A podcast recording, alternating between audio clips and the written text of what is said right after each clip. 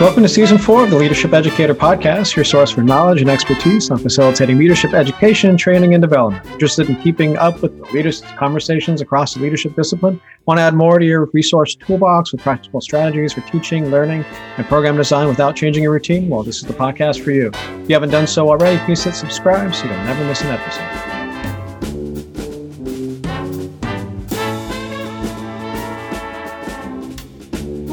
And welcome to the Leadership Educator Podcast. I'm Lauren Bullock, Assistant Professor of Instruction at Temple University. And I'm Dan Jenkins, Chair and Associate Professor of Leadership and Organizational Studies at the University of Southern Maine. And we are both thrilled for this episode of the podcast. We're joined today by Dr. Nyasha Guramatunhu Cooper and Zach Wooten. Welcome to the show. Thanks for having us. Thank you. Nyasha, I want to start with with you um, and let folks learn a little bit about where you're coming from contextually and, and how you got started in leadership education. So I think, and and you'll correct me if I'm wrong, uh, because we've had a chance to work with each other quite a bit over the last last few years. But I think we met when you attended LEA Leadership Education Academy in 2015 um, in Orlando. Is that right? It was, yes, it was in Orlando. And I remember because I was just starting my first tenure track position at Kennesaw State University. Right. And it was one of those where the semester was starting in like three weeks and I needed to get a crash course on being a leadership educator. And so I was able to get a slot. And yes, I was one of the very first participants of LEA, which has grown tremendously yes. now in 2021. But yes, that was our first meeting. I was so excited after I just was so impressed from the moment I met you in Orlando uh, in 2015, and you know was looking for any excuse to to find a way to uh, to collaborate with with you, and we kept running into each other at at conferences, ALE and ILA after that. Um, and was so excited when you applied to be an LEA facilitator, and now we get to work with each other on on that project. And I think we might even have a meeting later today or sometime later this week to to work on some of that some of that stuff. So it's just been great to learn from you uh, over the over the past few years, and and to to be able to to share some some places and spaces with you as we continue to explore leadership education. So how how did you how did you get into leadership education? You have you have such a an interesting story, and I'd love if you would wouldn't mind sharing that with with our audience. Absolutely. So I should start by sharing that it's only recently, maybe in the last month or so, that I've actually uh, leaned into the identity of a leadership educator. I just realized that that is actually what I am uh, instead of a leadership studies um, faculty member. And uh, that'll come up later in our conversation. However, I started formally um, through my formal education. So I'm a graduate of the doctoral program in leadership studies at Gonzaga University in Washington State. Uh, if you saw the debacle a couple of weeks ago with NCAA, you know that our team didn't quite make it. But I will have to say, Baylor just had the better team, and um, hats off to Baylor for that performance. But nonetheless, I graduated from Gonzaga in 2013 um, with my doctorate in leadership studies. And when I was at Gonzaga, I realized that I was really steeped in this rich tradition of learning from the Jesuit perspective, uh, but also really learning about the grand traditions, what John Dugan refers to as grand traditions of um, leadership theories. But I really felt like something was missing because of my own positionality. So I'm Zimbabwean. I was born and raised in Zimbabwe, then I moved to the US. Um, about 21 years ago now, and I realized that my part of the world wasn't represented in the things that I was learning. Um, I had questions about that. And so upon graduation, I realized that I wanted to really um, bring in my part of the world in conversations about the knowledge production of leadership and leaders. And so that's kind of been my path as um, I've gone through um, my different positions at various institutions. So right now I serve as Associate Professor of Leadership Studies at Our Lady of the Lake University in San Antonio, Texas, but I'm at the Houston campus. And previously I was at Kennesaw State University in the metro Atlanta area. And so if I were to sum up how I come into leadership studies and leadership education, um, I'm really interested in um, questioning how our positionality, how our cultural identities, our social positioning, and even history influences how we accept leadership, but also how we conceptualize it and ultimately how we practice it. Oh, I love that. Well, first off, let me say Gonzaga did a great job and they've consistently been there every year. And as soon as they win, there's going to be people across the country that are super happy for Gonzaga. As someone who is in Delaware, like as far as possible as you can get from Gonzaga. So the team was, they, it was okay. And Baylor was cooking. So there's that. Um, the second part is so I love that you shared like how you didn't see yourself in the studies, and so you started doing work around that. And I think that's so important, um, especially because now that we've kind of established leadership education um, and that it, it is a field and there is an identity that you can grasp onto and you can hold that identity. I love now that we're looking at how these other parts, you know, contribute to who we are. Like I remember when I first started running leadership programs, I didn't see any of people of color at all. And when I was looking for it, I didn't even know they existed. And so to hear that that's what you're doing and you're kind of digging into that is so meaningful. Um, before we jump into that, because I'm sure it'll come up a little bit, I'm really curious about you said like you needed a crash course in leadership education and LEA, LEA was the place for you. Um, if you had these degrees and this education, why did you feel like you needed a crash course? Well, I think teaching and learning is something that's missing from doctoral programs, not just in leadership studies, but just in general. We don't have that. And so I think a lot of us are really competent in terms of the conceptualization, and we know the theories, we know the timelines, we know the concepts, but to be able to transfer that knowledge to someone who also has their own ways of producing meaning and questioning and curiosity, I think that takes a level of development that we don't always have have when we graduate. And so I really wanted to make sure that the excitement that I felt about leadership studies, I could share that competently with somebody else who also might be teaching me something about the very subject that I was trying to teach. And so, um, as much as I had a great experience in my doctoral program, I wasn't trained as an educator, as a teacher. And so, uh, LEA provided me with that. It really was a crash course. Um, three and a half intense days and then boom i was in the classroom like two weeks after that and trying to make it happen. So um, yeah that's really one big thing that i'm seeing that teaching and learning um, is really going to be an important part of being a leadership educator and just the field in general Okay, that makes that makes a ton of sense, and I I agree with you wholeheartedly. If you're lucky, you take maybe a pedagogy a pedagogy class, but I think about in my so I'm a current graduate student, doctoral student in leadership. I haven't taken a single teaching class, although my research interest centers around faculty student interaction. So I'm learning in my program, but it's not a requirement. It's because of my research interest. So that makes so much sense that you say that. Um, so, so we've asked you a bunch of questions, Nyasha. Zach, we we have some questions for you. So now you and I are both in Philadelphia, in Greater Philadelphia area. Um, I haven't run into you grabbing a cheesesteak anywhere. um, I don't know that I've seen you at NASPA. Um, I don't know that we've met at an LEA, an LEI, an ALE, all the alphabet soup like opportunities that there are to meet. And so, for those of us in our audience that are like me and have not had the pleasure of meeting you, um, are you able to share a little bit about your background and, and specifically how did you get into leadership education? Yeah, yeah, I'd be happy to. It's nice to meet you. Uh, nice to to meet everybody listening. And my uh, name is Zach Wooten, and I am currently uh, an adjunct instructor at West Chester University in, in the greater Philly area uh, teaching within the Honors College and the minor in civic and professional leadership. And I ended up there after I uh, started my program that I'm still in the midst of at Alvernia University in Reading, Pennsylvania. And the program is, is in, in leadership. So I'm a, currently a, a PhD candidate, so working on my dissertation, uh, which has been a process and, and one that has been uh, full of lots of, of growth, but I'm excited about overall still. You can tell I'm still early on because I, I still feel excited about it. Hopefully that continues. But I ended up at Alvernia University studying leadership uh, initially uh, after uh, taking a, a sort of I guess everyone has an unlikely path in leadership education. No one, no one that I know grew up thinking that this is what they would do. Um, but looking back, I can sort of trace a through line in my experiences. Uh, one was uh, just being involved in student council and student leadership activities and, and training opportunities uh, from late elementary school on. Was it was always something I was interested in, uh, particularly from a vantage point of service and, and community engagement. Uh, so that was something that always uh, appealed to me.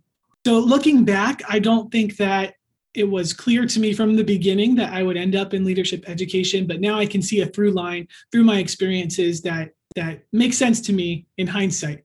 And so as a kid, I grew up really involved in leadership activities and especially student government, but also uh, music and, and, sports, and just generally wanted to be involved, wanted to be near people, and wanted to be helpful. And uh, that's what drew me to a lot of leadership programs from elementary school all the way through through college. And so the original plan from age 12 on was to be a middle school band director. I wanted to teach music. Um, so education is something that I've always wanted to do. That was that was clear. Um, I didn't know that leadership education could be a pathway uh, until much later. And so during college, I studied uh, music at first, but ultimately switched and changed to communication studies, uh, which is one of the disciplines that I think is uh, pr- pretty parallel to leadership. It, it's it's uh, a major uh, contributor to the interdisciplinary field. Uh, so that opened up possibilities for me. Uh, and then in my master's program, I studied uh, theology and religion and uh, studied leadership from a very different perspective, and even in that time found some mentors that would ultimately point me toward leadership education.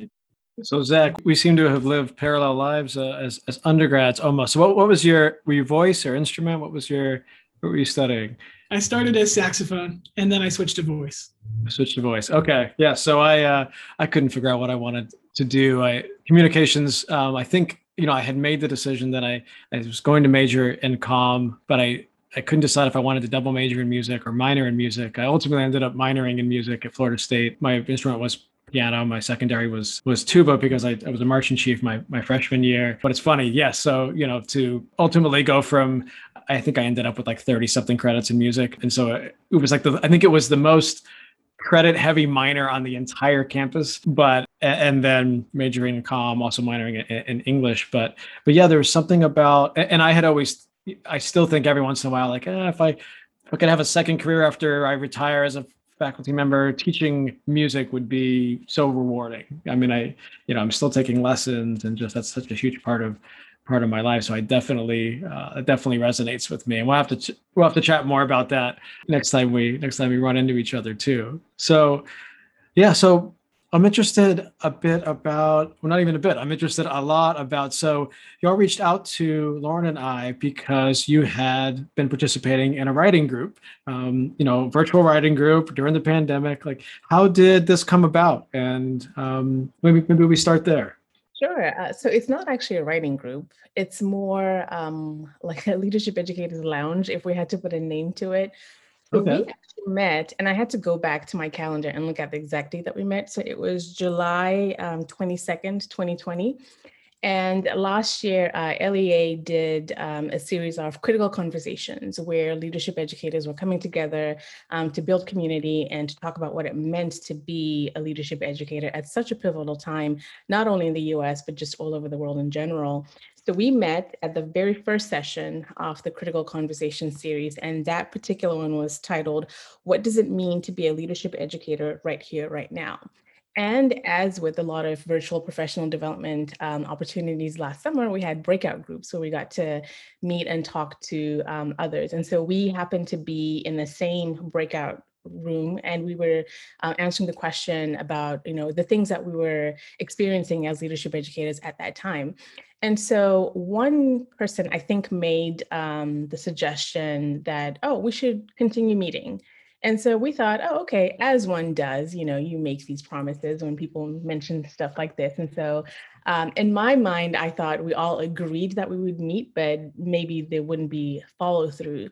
But lo and behold, we met the following month and we've been meeting um, faithfully since um, August of last year. And uh, we meet every month for an hour, typically on a Friday. There's no structural format, it's just checking in, and those check ins turn into some really good conversations um, that really tie into our individual identities as leadership educators, but also as the collective. Uh, and we get a lot of ideas um, from those conversations. So uh, it's working. Uh, we have three other colleagues that we meet with. Um, so Amanda Wickramasinghe is at Pepperdine University, and then uh, Maria Guajardo is at Soka University in Tokyo, Japan. And John Banter is at Georgia Southern um, University. So that's, um, we don't have a name. So maybe if we had to uh, quickly come up with one, I would say The Famous Five, because those are the books that I read when I was little and I really like them.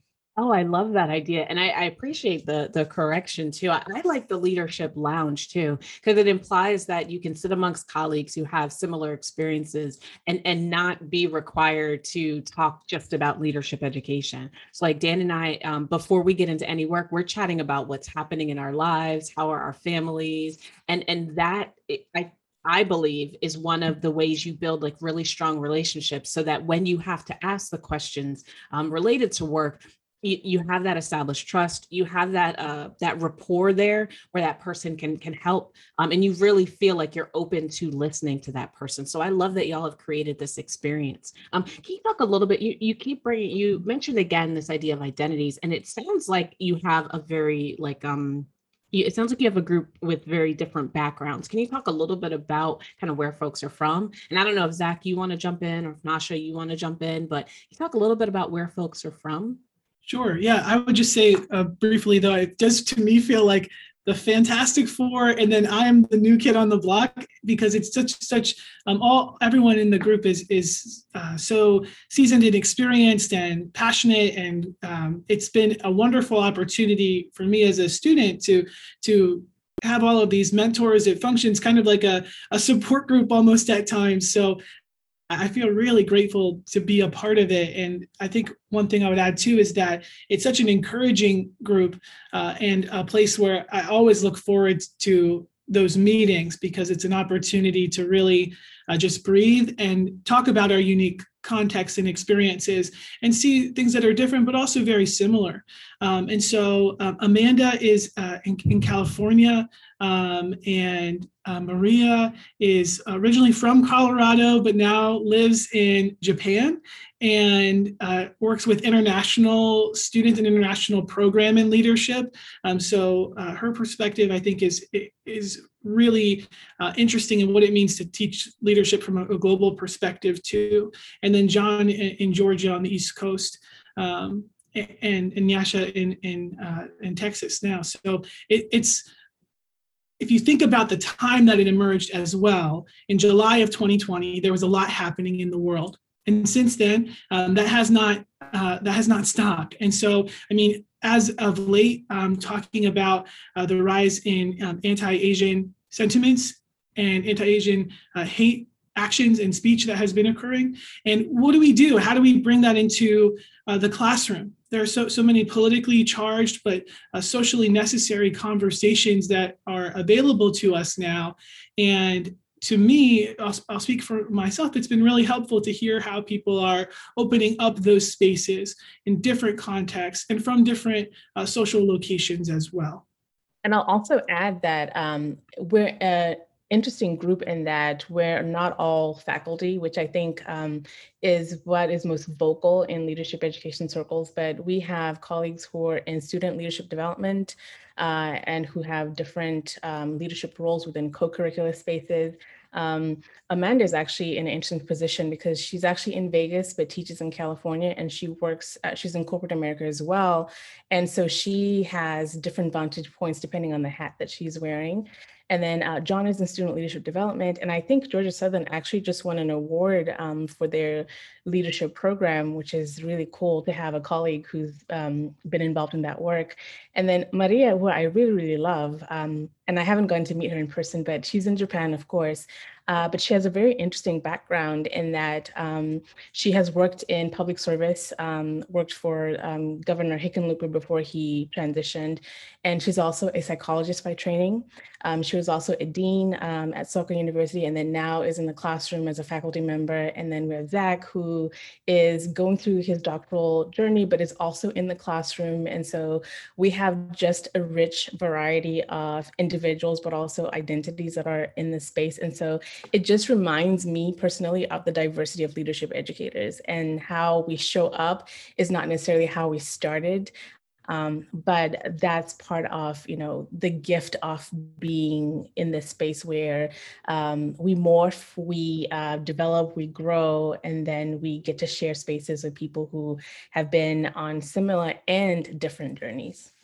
I'm so just excited to to learn how y'all are continuing that conversation from from last summer because I think too th- there's been this roller coaster of like okay we're not going to see each other at conferences. And so how do we continue to build this community? And I think certainly our our group of LEA facilitators put something out there to see what would stick. And it sounds it seems evident that there were these pockets of folks that did follow through. You know, like you, I think it was either one of you had said, well, we committed that we were going to get together after the conference, but you know how that goes. And sometimes, unfortunately, you know, folks don't don't reconnect. I'm glad that I'm glad that I reached out to Corey, for example, after we met at, at connected at uh, at LEI all those all those years ago, and and it, it does just take that extra oomph to to follow up with with those folks that you meet to to continue the conversation and and how important that can be. Can you share a little bit about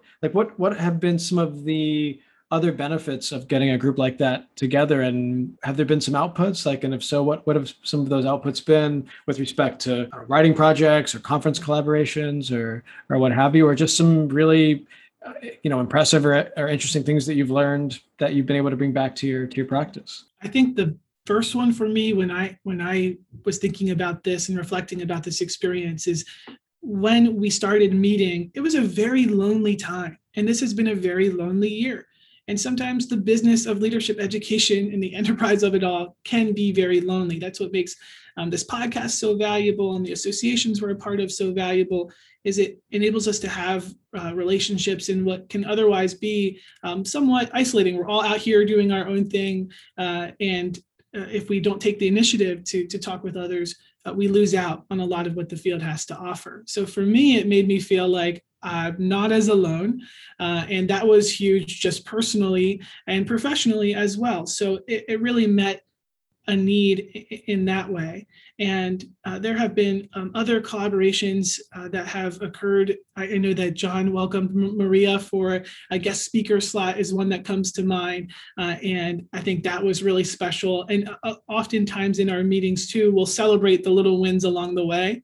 And depending on your department and wherever your home base is, um, that isn't always the case to have those moments of celebration. And so I think that's something I was really moved by and impressed by within this small sub community this this uh, leadership lounge is there's a moment of yeah this can be difficult at times this can be wonderful at times and we're in it together I really want to give credit to Amanda um, Singh because she actually schedules our appointments or our meetings. And so before we finish every meeting, she'll say, okay, uh, let's look at our calendars and we'll schedule the next one. And then she sends out um, the Zoom link. So we know um, that we always have a monthly meeting happening. So it's been helpful to have someone with that gift of organization.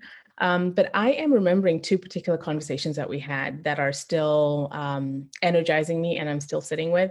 Um, and I think our group is really a manifestation of the concept of brave spaces, um, where we come in with a sense of transparency, but that transparency is received as um, curiosity within relationship. So I remember um, when the January 6th insurrection happened at the Capitol, we were scheduled to have a meeting a couple of weeks later, and I was thinking about how I was going to introduce that into my class. Um, I'm right now I'm teaching a conflict management course, and I wanted to have a way of acknowledging these real world events that were happening and how they show up within leadership education, because leadership education doesn't happen in a vacuum. It's influenced by the local, social, and global spaces that we inhabit. And so the question that I took to my colleagues is I said, you know, I'm going to take this risk and I want to make sure that I do it carefully and that my intention matches the impact that I hope to make.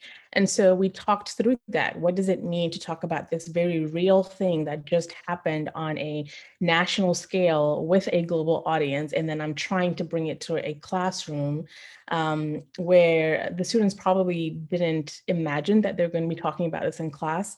And so it was helpful to talk through um, my lesson plan with my colleagues and get feedback about what this might look like. And so I was taking a risk and um, I knew that, but having people to bounce ideas off of was really helpful because when I did go into the classroom, um, it went really well because I had the confidence of the feedback that I got from my colleagues. And then the other moment that I'm remembering was when um, the murders in Georgia happened, where um, the eight individuals were murdered, and most of them were um, women of Asian descent. And we were talking about, okay, so how do we then bring this into the classroom? Another real raw event that's happening in the world. And actually, they happened uh, like 40 minutes from where I used to live. And so um, that was an added layer of processing that I was going through. But we talked about what that meant for us in terms of discussing anti racism in the class or um, adding the layer of anti-racism in the work that we do. And so we talked about how do we incorporate this into our um, upcoming lesson plans. And so that was a really good conversation. And then um, having Maria, who's in Japan, um, give us a perspective that I, personally hadn't thought about. You know, we discussed the identifier of Asian American and how that erases the uniqueness of the cultures that we're attempting to identify or label. And so that was another moment of reflection and pausing for me to think about the words that I use, the meaning behind those words, and also how they're attached to people and the lives that they lead. And so those two specific conversations for me were moments of learning, unlearning, relearning, which I think is such an integral part of just being in the leadership education space. Wow, you both shared so much incredible insight um, that uh, that I, I wonder if people were even aware of, and it's it's the this you know very like hate to say simple because I don't think that's the right word, but this very like foundational concept of you have this small community, this group of five folks that you can reach out to. You can test some of your ideas. You can say things out loud without fear of, of harm or retribution, knowing that the folks in that space are designed to help. Um, Nyasha, I love that you bring up the, the Asian American community concept because it wasn't until recently that I realized that it's it's the same thing with like African American. You're lumping a whole part of a population together when in reality there's so many differences within each of those cultures. And so I love that that those things are now coming to light and and you're in that space where you can say okay well no I I have relationships with folks from those communities and I've had conversations with and I'm I'm learning and just as that that knowledge is developing um, I'm also making sure that I'm engaged and up to date almost on those conversations because our students may not feel confident in saying that to us you know what I mean? Like they may feel it and internalize it but they're not going to in the classroom say oh no we're not Asian American we're actually you know, and and share something else. Um, I also think it's dynamic that you're seeing. You, you talked about the Capitol insurrection. You also talked about the the murders in Georgia, and those feel like two completely different audiences. And so I'm wondering how um, in your group, how are you like talking through the nuances of the different students that you're engaging with? Just meaning that um, very different populations with what are perceived as very differing beliefs like how are you kind of peeling out that messiness in those conversations that's a really good question and i'm thinking of two of our colleagues um, and the students they work with. So uh, Maria, for example, works with international students, so international to Japan. And uh, it's not unusual for her to have uh, a class full of people in different time zones and in different countries. And from what I've learned from her, she takes on a learning stance as the leadership educator. And so it allows the students to really be the producers of knowledge about what leadership is or is not based on their um, own experiences. And so from her, um, I've definitely learned the idea of um, shared space or co-ownership of knowledge with students, um, just based on the richness that they bring from their own um, spaces that they come from. And then um, John works with um, students in a curricular and co-curricular setting and um, students who are coming into their own in terms of understanding how the world works and how leadership is embedded in that.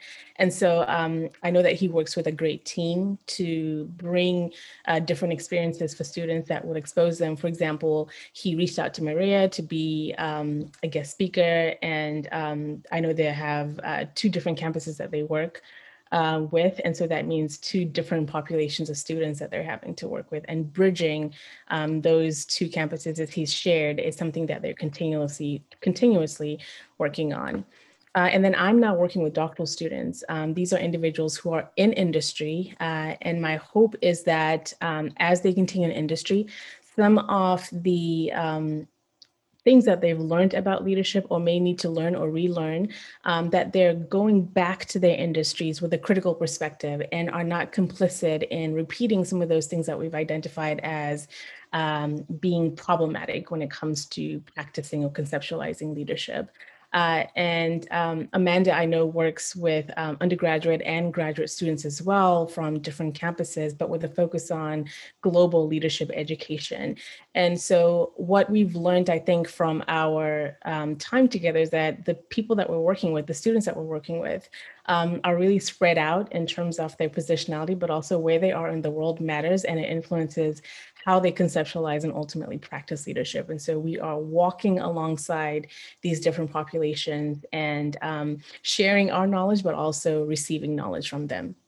That's great. So important to be able to have not only that that sounding board to you know to Lauren's point, and and as you described this, Nyasha, this this this brave space, this this safe space to be able to just say, here's what I'm dealing with, here's what we're talking about, and to be able to to process things that are going on around us that are affecting the students that we're that we're going to be working with on, on a day-to-day basis. You know wh- whether we're playing the role of leadership educator or social justice educator of just trying to give students a, a sounding board and, a place as well. You know you're trying to mo- you're modeling that behavior of like hey here's what we do in our own you know communities or in our own learning communities amongst amongst professionals of being able to bounce around some of these these complex conversations and and leave feeling a little bit better about your own capacity to to kind of live in the world uh, alongside all of these things. I'm, I'm curious, you know, we we had Michelle Cummings Steele on the podcast recently, and she was talking about her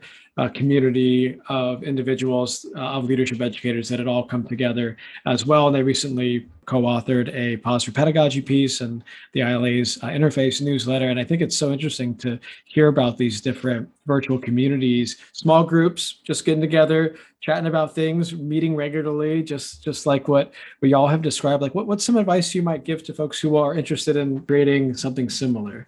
Yeah, I think some of it is take a risk, right? You don't know how people are going to perceive you you saying that. Uh, this was fun. Yeah, let's do it again sometime, as was mentioned was mentioned earlier.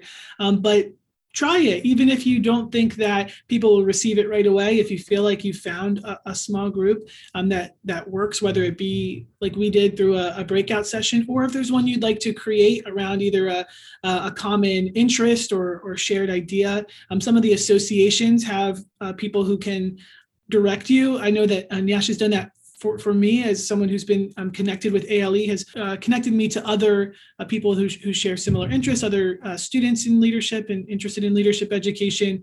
And I think whether you form it or it just sort of happens to occur in, in your experiences, um, it requires risk to initiate and then I think also a shared commitment and something that Nyasha is so good at is just naming what is and asking a very direct question of saying, so what should this be like? Um, what do you want this to be? Um, what kind of commitment can we have? And getting those expectations laid early on uh, while also remaining flexible uh, to the, the changing circumstances and, and changing experiences of people's lives. Th- those seem like important steps as well. Zach, I would love for you to come talk to my students because there's course evaluations next week. And so if you could share a tidbit with them, I would be forever grateful. I'll be there. That's so awesome. If you can come to my class as well and just spread the love, and maybe we'll just have Nyasha come in, we'll Zoom her in for a day so she can say those same things to them. Um, I I love that you I love what you shared about your working group and uh, and I hate to even call it a working group. We'll go back to this idea of a lounge. Um, it sounds like it's challenging the the norm that you can't connect over virtual spaces and maybe it's it was comfortable at first but then kind of once we found our rhythm like anything we were able to get so many benefits out of this experience um, as well as this is what would have happened if you were in person anyway right? You would have gone you y'all are so spread out that you would have gone home and had to meet virtually anyway. And so maybe if if people hear more about how productive these groups can be, um, folks can then maybe rearrange how they're engaging with people and maybe be a little more open to um, Zoom or conference calls or whatever electronic platform you have as a way of interacting in between. Um, I think, you know, we will return to in person shortly, hopefully, um, but these are some of the things that we can keep to maintain that connectedness so that we're not just relying on those in-person meetings to see each other. Those conferences that happen once or twice uh, the conferences we end up seeing each other at once a year or so. Um, so that will wrap up our episode of the Leadership Educator podcast. We thank you both so much for joining and sharing, you know, an inside look at what your group is experiencing and how um, you've been able to benefit and, and in, as such be better leadership educators for those that you're engaging with. And we want to end um, with just wishing you the best of luck as you close out your semesters as well as, um, you know, enter into the summer where um, hopefully you'll be able to, you know, go outside and interact with folks and, and I hate to say play, but I feel like that's what we all want to do. Like just go outside and kind of have a good time. Um, I say all that to say thank you so much for joining us and we wish you the best. Thanks for having us. Thank you.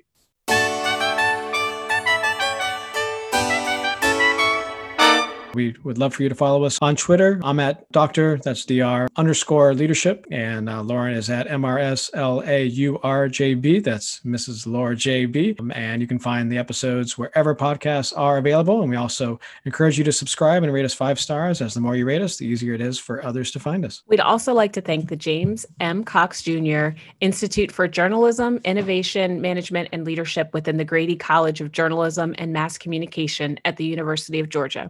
The support was facilitated by Dr. Keith Herndon, William S. Morris Chair in News Strategy and Management. And our wonderful theme music was composed, performed, and mixed by Dr. Matthew White, trumpeter, composer, and educator. And he's currently an associate professor of trumpet, coordinator of jazz and commercial music, and director of ensembles at Coastal Carolina University. You can check him out at www.mattwhitejazz.com. Matt, thanks so much for sharing your musical genius with our audience. And finally, thank you to the Association of Leadership Educators. Check out what ALE has to offer at leadershipeducators.org. We hope you'll listen to our next episode wherever you get your podcasts.